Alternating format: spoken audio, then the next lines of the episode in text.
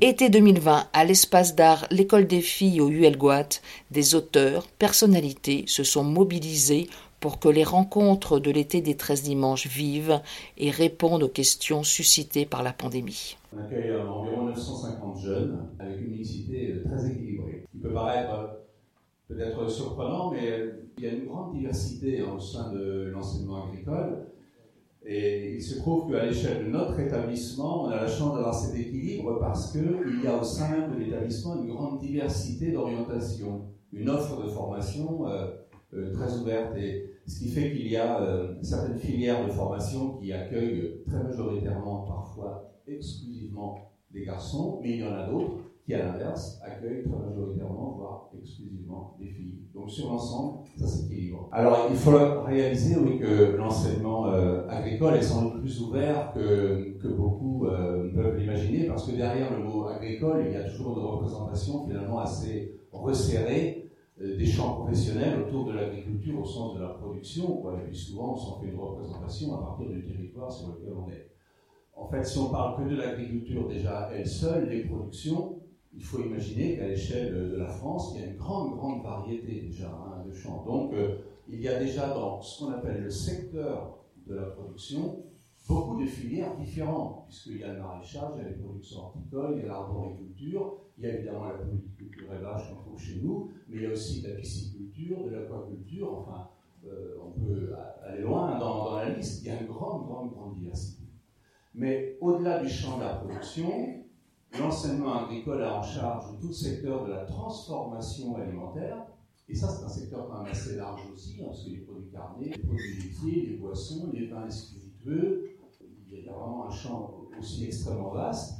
Et puis ensuite, il y a euh, de manière plus large et de ancrage territorial, ce service au territoire. L'agriculture a, en charge aussi beaucoup de ce qui touche euh, à la dynamique des territoires ruraux. Et il y a donc euh, un certain nombre de filières qui préparent aux métiers qui participent à l'animation des territoires ruraux. Alors, des métiers qui sont au service des entreprises, mais aussi d'activités particulières comme le tourisme rural, pourquoi pas. Et puis aussi, bien sûr, euh, tout le champ de ce qu'on appelle le service aux personnes. Hein, c'est-à-dire que dans, les politiques publiques, il y a une grande volonté aussi de, permettre aux gens de, rester dans leur territoire, rester à leur domicile, etc. Et pour tout ça, il faut mettre en place évidemment des services. Dans nos lycées agricoles, il y a des filières qui préparent les jeunes à aller vers euh, ces lycées-là. Donc, euh, l'ensemble de tout ça crée évidemment une grande diversité. Et comme on accueille les jeunes depuis la classe, possiblement depuis la classe de quatrième, jusqu'à l'enseignement supérieur, euh, BTS, licence professionnelle de plus en plus maintenant, et puis évidemment quelques écoles d'ingénieurs. Il y a aussi les, écoles vétérinaires, etc., euh, et d'ingénieurs euh, de, différents corps hein, professionnels aussi, mais qui représentent évidemment des effectifs moins élevés. Et tout cet ensemble crée une grande, grande diversité. Alors maintenant, je vais essayer de vous parler de ce que l'enseignement agricole s'efforce de faire aussi pour accompagner les transitions celle de l'agriculture, mais finalement, non plus pas que. Et donc, euh, pour évoquer ça, je vais vous parler en fait de ce que moi j'appelle la modernité et, la pertinence de l'enseignement agricole. Euh, je pense que cet enseignement est, extrêmement moderne parce qu'il euh, est confronté lui, directement à des enjeux de société qui emportent avec eux, là aujourd'hui, beaucoup de changements. Sans doute que le premier d'entre eux, c'est celui qui touche à l'alimentation, parce qu'on en parle quand même beaucoup, hein, on en fait une préoccupation quand même première, et on voit bien que dans des situations aussi de crise comme celle que, euh, j'allais dire, on vient de traverser, enfin, euh, on continue toujours de, traverser, on voit bien que les premières préoccupations hein, reviennent quand même à la surface, et euh, garantir la sécurité alimentaire de tous, évidemment, c'en est une. Donc l'agriculture et donc l'enseignement agricole est évidemment directement concerné par cet enjeu sociétale-là, ce qui touche à la qualité de l'alimentation, à la territorialité des produits, à l'autonomie alimentaire, donc je le disais, c'est sans doute la première fonction de l'agriculture. Il faut aussi qu'on se dise que ce n'est pas la seule non plus. Hein, l'agriculture contribue euh, évidemment à l'équilibre des territoires, euh, à l'entretien des territoires, euh, aux dynamiques rurales. Bon, il y, a quand même évidemment beaucoup de missions complémentaires dont on ne parle sans doute pas assez, sur lesquelles je reviendrai peut-être. Dans les enjeux de société, il faut évidemment qu'on parle de l'environnement. La contribution de l'agriculture à la qualité environnementale. C'est aujourd'hui clairement euh, une mission qui lui est assignée à côté de celle de la production, en cohérence aussi. Dans les enjeux de société, il faut qu'on cite sans doute aussi euh, la dynamique des territoires et l'équilibre entre les différents territoires, en particulier urbains et ruraux. On sait qu'on est dans une société qui urbanise, on sait qu'on a un phénomène de concentration de population vers les métropoles. C'est difficile sûrement de, contrer ça, mais il faut sans doute essayer de maintenir certains équilibres. Euh, l'agriculture est, sans doute un des leviers sur lesquels il faut qu'on réussisse à agir pour euh, pouvoir actionner euh, ces équilibres-là. Bien entendu, dans les enjeux de, société, il faut que je parle des transitions écologiques. On parle beaucoup des transitions énergétiques, bien entendu, mais il y a aussi des transitions agroécologiques qui sont beaucoup appelées euh, aujourd'hui. L'agriculture doit être au cœur de ces enjeux-là. Je crois pouvoir dire, et je veux témoigner de ça, qu'elle l'est. Que parfois ça ne va peut-être pas euh, aussi vite que certains le souhaiteraient, que c'est peut-être pas aussi, euh, voilà, rapide en termes de réponse aux attentes sociétales, mais moi je veux témoigner que les acteurs de l'agriculture ont à cœur évidemment de réussir ces transitions euh, agroécologiques et qu'en tout cas l'enseignement agricole a vraiment pris euh, ces enjeux-là très à cœur. Et, c'est vrai qu'il faut rendre hommage en particulier au ministre de l'époque, donc puisqu'on a la chance d'avoir sa présence, à Stéphane Le Foll, qui a impulsé la dynamique de l'agroécologie au sein du ministère de l'Agriculture, qui a appelé l'enseignement agricole à s'emparer de, cette dynamique-là, et, aujourd'hui, je veux dire que c'est une des priorités véritablement. J'y reviendrai tout à l'heure. Je soulignais donc la modernité de l'enseignement agricole devant tous ces enjeux-là, pour lesquels donc, il doit œuvrer finalement au quotidien. Je veux aussi souligner cette modernité de l'enseignement agricole au regard de ses spécificités pédagogiques et éducatives.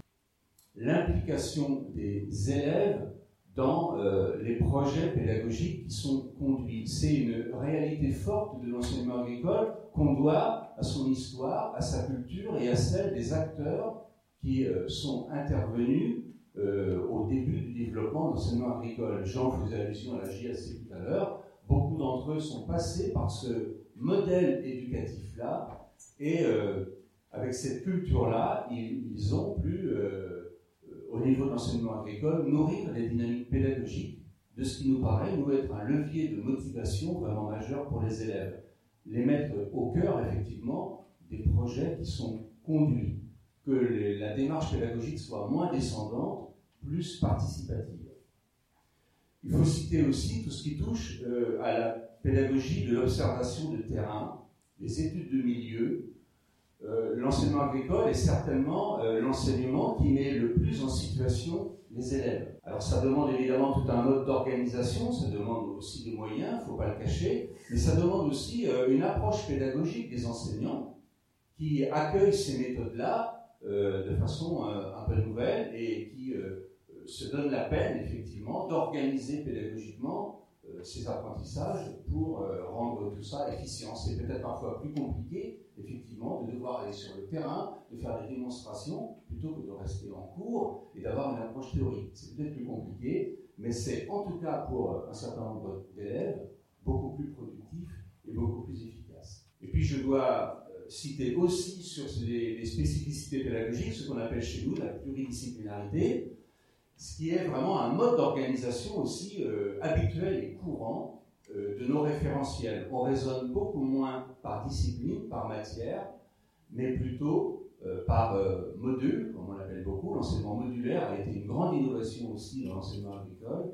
Et on rassemble en fait dans un seul module plusieurs disciplines qui, les unes les autres, participent à expliquer finalement un objectif de module. Et je voudrais juste, pour témoigner de cette modernité, m'appuyer donc sur, euh, euh, pour le citer, euh, un contenu d'enseignement extrait d'un bac technologique que l'on propose, qui s'appelle Sciences et technologies, de l'agronomie et du vivant. Et c'est un module donc scientifique.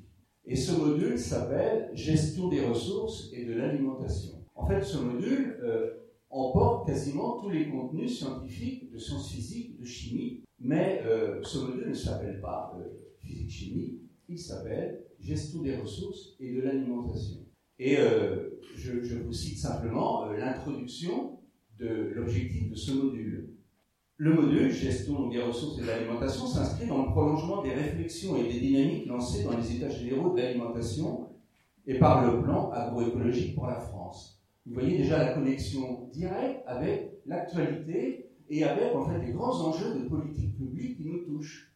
L'école, c'est pas une, bulle à isoler de tout ça. Euh, on doit, nous, former des jeunes pour les aider à comprendre, maîtriser, accompagner et agir dans les grands enjeux que la société doit assumer. La finalité de ce module est de mettre en évidence le fait que l'alimentation humaine et la gestion des ressources sont des enjeux de société majeurs. Donc les choses sont dites. Il s'agit de former des citoyens en capacité de raisonner et d'agir pour contribuer au triptyque suivant. Une alimentation saine pour tous, une production et une consommation responsables et durables, une valorisation des ressources naturelles, eau, sol, biodiversité, énergie. Ce module participe à la construction d'une culture scientifique et citoyenne. Les démarches sont exploratoires. L'approche de la gestion des ressources naturelles est systémique. Là, il y a un peu le, vocabulaire, évidemment, un peu euh, pédagogique spécifique, mais tout ça pour dire que l'approche elle est globale, elle est transversale, et euh, à travers ça, elle doit donner plus de sens aux enseignements. Je crois que la question du sens en pédagogie est fondamentale. Pour qu'un élève adhère à une démarche d'apprentissage, je pense qu'il faut qu'il comprenne le sens des apprentissages qu'on veut transmettre. Pour avancer encore sur euh, cette question de modernité et de pertinence de l'enseignement agricole, je voudrais juste évoquer avec vous un des, objectifs prioritaires qu'il se donne depuis quelques années, sur lequel on, vient encore d'insister, nous, dans notre fédération, euh, hier, nous avions notre journée de pré-rentrée de l'ensemble de nos établissements bretons. C'est ce qu'on appelle le plan enseigner à produire autrement. Je vous parlais tout à l'heure de l'investissement d'enseignement agricole pour servir l'accompagnement des transitions agroécologiques. Pour réussir ça, on a mis en œuvre, donc, depuis déjà trois ans, un plan qu'on appelle enseigner à produire autrement, autour de quatre axes. Le premier, c'est encourager la parole et l'initiative des jeunes sur les questions des transitions et de l'agroécologie. On dit bien là qu'il n'y a pas que l'agroécologie qui est concernée par les transitions. Les transitions, elles sont à l'échelle de la société. Mais donc le premier axe, c'est encourager la parole. C'est intéressant aussi de noter ça, ça veut dire que dans nos établissements, on doit rendre possible et même créer les conditions pour qu'il y ait du partage, de l'échange, pourquoi pas de la controverse. Parce que euh, l'enjeu sociétal vaut la peine, effectivement, que chacune et chacun puisse s'exprimer là-dessus pour qu'on puisse mesurer aussi les écarts qui existent. Parce qu'on accueille des jeunes d'horizons différents, accompagnés de manière éducative, évidemment, avec des vécus différents, et il faut qu'on puisse aussi repérer tout ça pour euh, essayer de conjuguer l'ensemble et faire partager quand même euh, un, tronc commun le plus large possible. Le deuxième axe, c'est mobiliser la communauté éducative pour enseigner l'agroécologie et préparer aux transitions. Je dis bien mobiliser l'équipe éducative. Ça veut dire que ces sujets-là, ils ne doivent pas être portés simplement que par, que, par quelques enseignants spécialistes, entre guillemets, par quelques experts.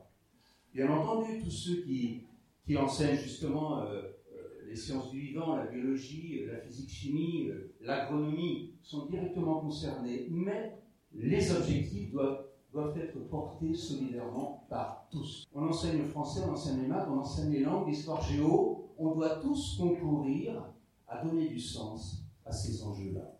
Le troisième axe de ce plan, enseigner à produire autrement, c'est amplifier la mobilisation des exploitations agricoles et des ateliers technologiques que nous avons dans nos établissements. J'en le rappelais, nous avons des plateaux techniques. Dans le lycée que je dirige, il y a une vraie exploitation agricole avec euh, un pôle laitier, un pôle porcin. Chacun est de la taille d'une exploitation moyenne départementale, hein, dans, chacun dans sa spécialité. C'est dire si ce n'est pas euh, un, atelier accessoire, hein, c'est la taille réelle. Il y a cinq salariés qui travaillent hein, sur euh, ces ateliers technologiques et, on est appelé évidemment à mettre en œuvre sur ces ateliers euh, technologiques, sur ces pôles techniques, justement les transitions qu'on met en évidence comme nécessaires auprès des jeunes. On peut dire, nous par exemple, que sur notre établissement, nous sommes entrés dans pour notre exploitation agricole dans une démarche de qualification d'établissement à la norme qu'on appelle HVE, haute valeur environnementale. Une norme assez exigeante en matière de pratique agricole.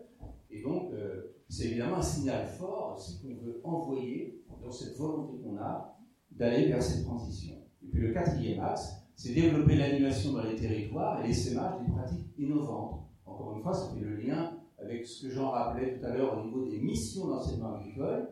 On doit participer à l'animation des territoires et à l'innovation et, la recherche. Et eh bien là, on est appelé sur nos propres exploitations à accompagner le développement agricole et l'innovation. C'est ce que l'on fait aussi, notamment en partenariat avec les, organisations, avec les organisations professionnelles.